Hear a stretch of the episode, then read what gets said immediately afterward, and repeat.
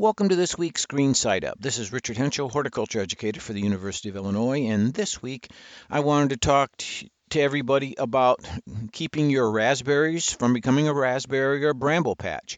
Pretty simple to do, uh, and if you don't, uh, you end up with a very unmanageable uh, planting of raspberries. It doesn't give you a lot of production, uh, potentially carries along with it insects and diseases and is overall just uh, gives you that picture or that image of an unkept area in in the yard. So, you know, raspberries are certainly a wonderful addition to the backyard. Uh, it does certainly give us berries for fresh use while they're in season. And if they're plentiful in their producti- productivity and yield, you preserve them, you can them, you freeze them, and then you get to enjoy them for many, many more weeks other than just when they're in season during the summer. That said, there's some pruning that needs to be done every year to manage that r- row of brambles so they don't become the patch. And um, that involves understanding a bit about um, the nature of how the raspberries or brambles grow. And most of our brambles, if not all of our brambles, grow with a perennial root system that lives on and on. But the canes themselves only live two years.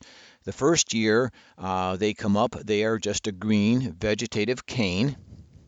The second year they will then flower, bear fruit, and die, and that and that's why we call it a biennial top. The, those canes only live two years.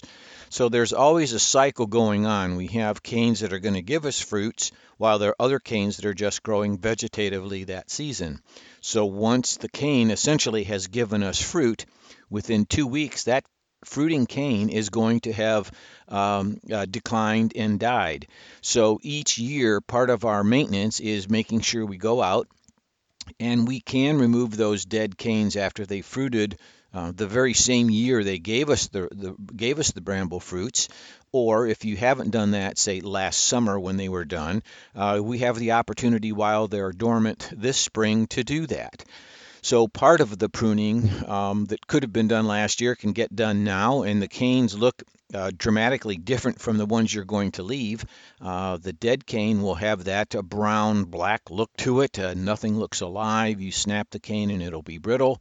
You compare that to the greener looking canes, the the canes that are going to come out in leaf and then later on in the summer give us the, the fruit load. So it's this time of the year right now that it makes it pretty easy for us to manage those plants in a, in a timely fashion. So besides what I'm asking right now is this time of year to go out and into the early later parts of uh, the later parts of early spring and the beginning parts of spring and do this pruning while there is no uh, bud growth or foliage present. So right now you're removing last year's fruiting canes if they weren't taken care of last summer. You are also then for this year's growth, you want to promote the biggest, best canes that are going to end up giving you fruit later on. So after you've got the dead canes out of your row of bramble canes, you're going to go back through and look at the green canes that are really there. Um, and you want canes that are going to be at least as big as your little finger, and those that are smaller, you're going to remove those as well.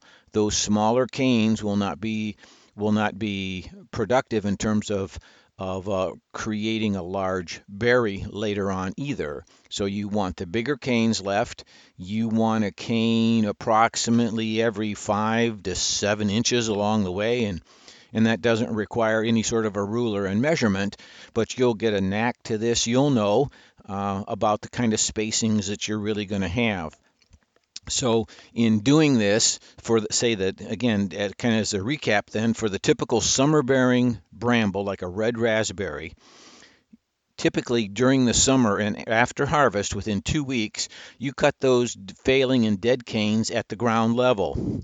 Then during the dormant season, which would be now, you're going to remove all the weak canes, those that are under a pencil size, uh, those that have been winter damaged or perhaps eaten by something, you're going to clean all that up. And if you didn't get the canes out last year after it bloomed, again, you're going to do that now while they're still dormant.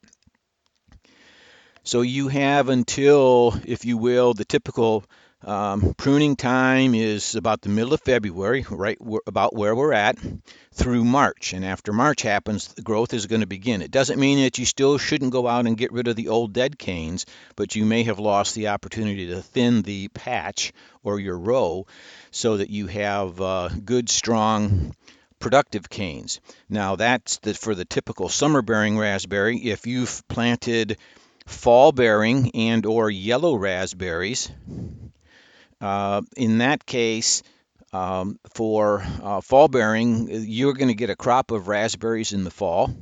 You're going to leave that cane alone. The following spring, let's say if you got a crop last fall, this spring, that very same cane will give you another uh, productivity cycle and give you more raspberries to pick and enjoy.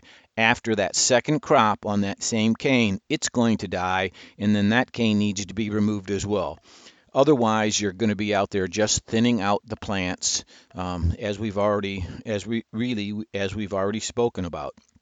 So, if by the way you happen to have just fall bearing raspberries, such as Heritage, um, an easy way to manage that crop, if you're not interested in the spring slash summer crop, is to prune the entire plant down to the ground uh, each spring or very, very late fall and then the cane that you get coming up, and, and again, they should be thinned, so you have only the biggest canes left, will give you a crop this fall. You're just sacrificing the spring crop for a, for the ease of maintenance. So that's that's really the story when it comes to brambles. Um, the, the biggest challenge homeowners have that have had a patch is if we don't get the pruning done, if we don't thin down the rows, if we don't maintain our planting of brambles, they truly become a thicket or a, bram, a bramble patch and become very unruly. You might have fruit deep inside that you can't get to because of the width of the bed, because of the thicket of dead canes that have persisted now for several seasons. So it's to, to everyone's benefit the health of the plant, the productivity and enjoyment of the fruits for us if we go through and do some simple pruning, some simple maintenance each year. Well, this has been Richard Hentschel with this week's Green Side Up. I'll be back again next week.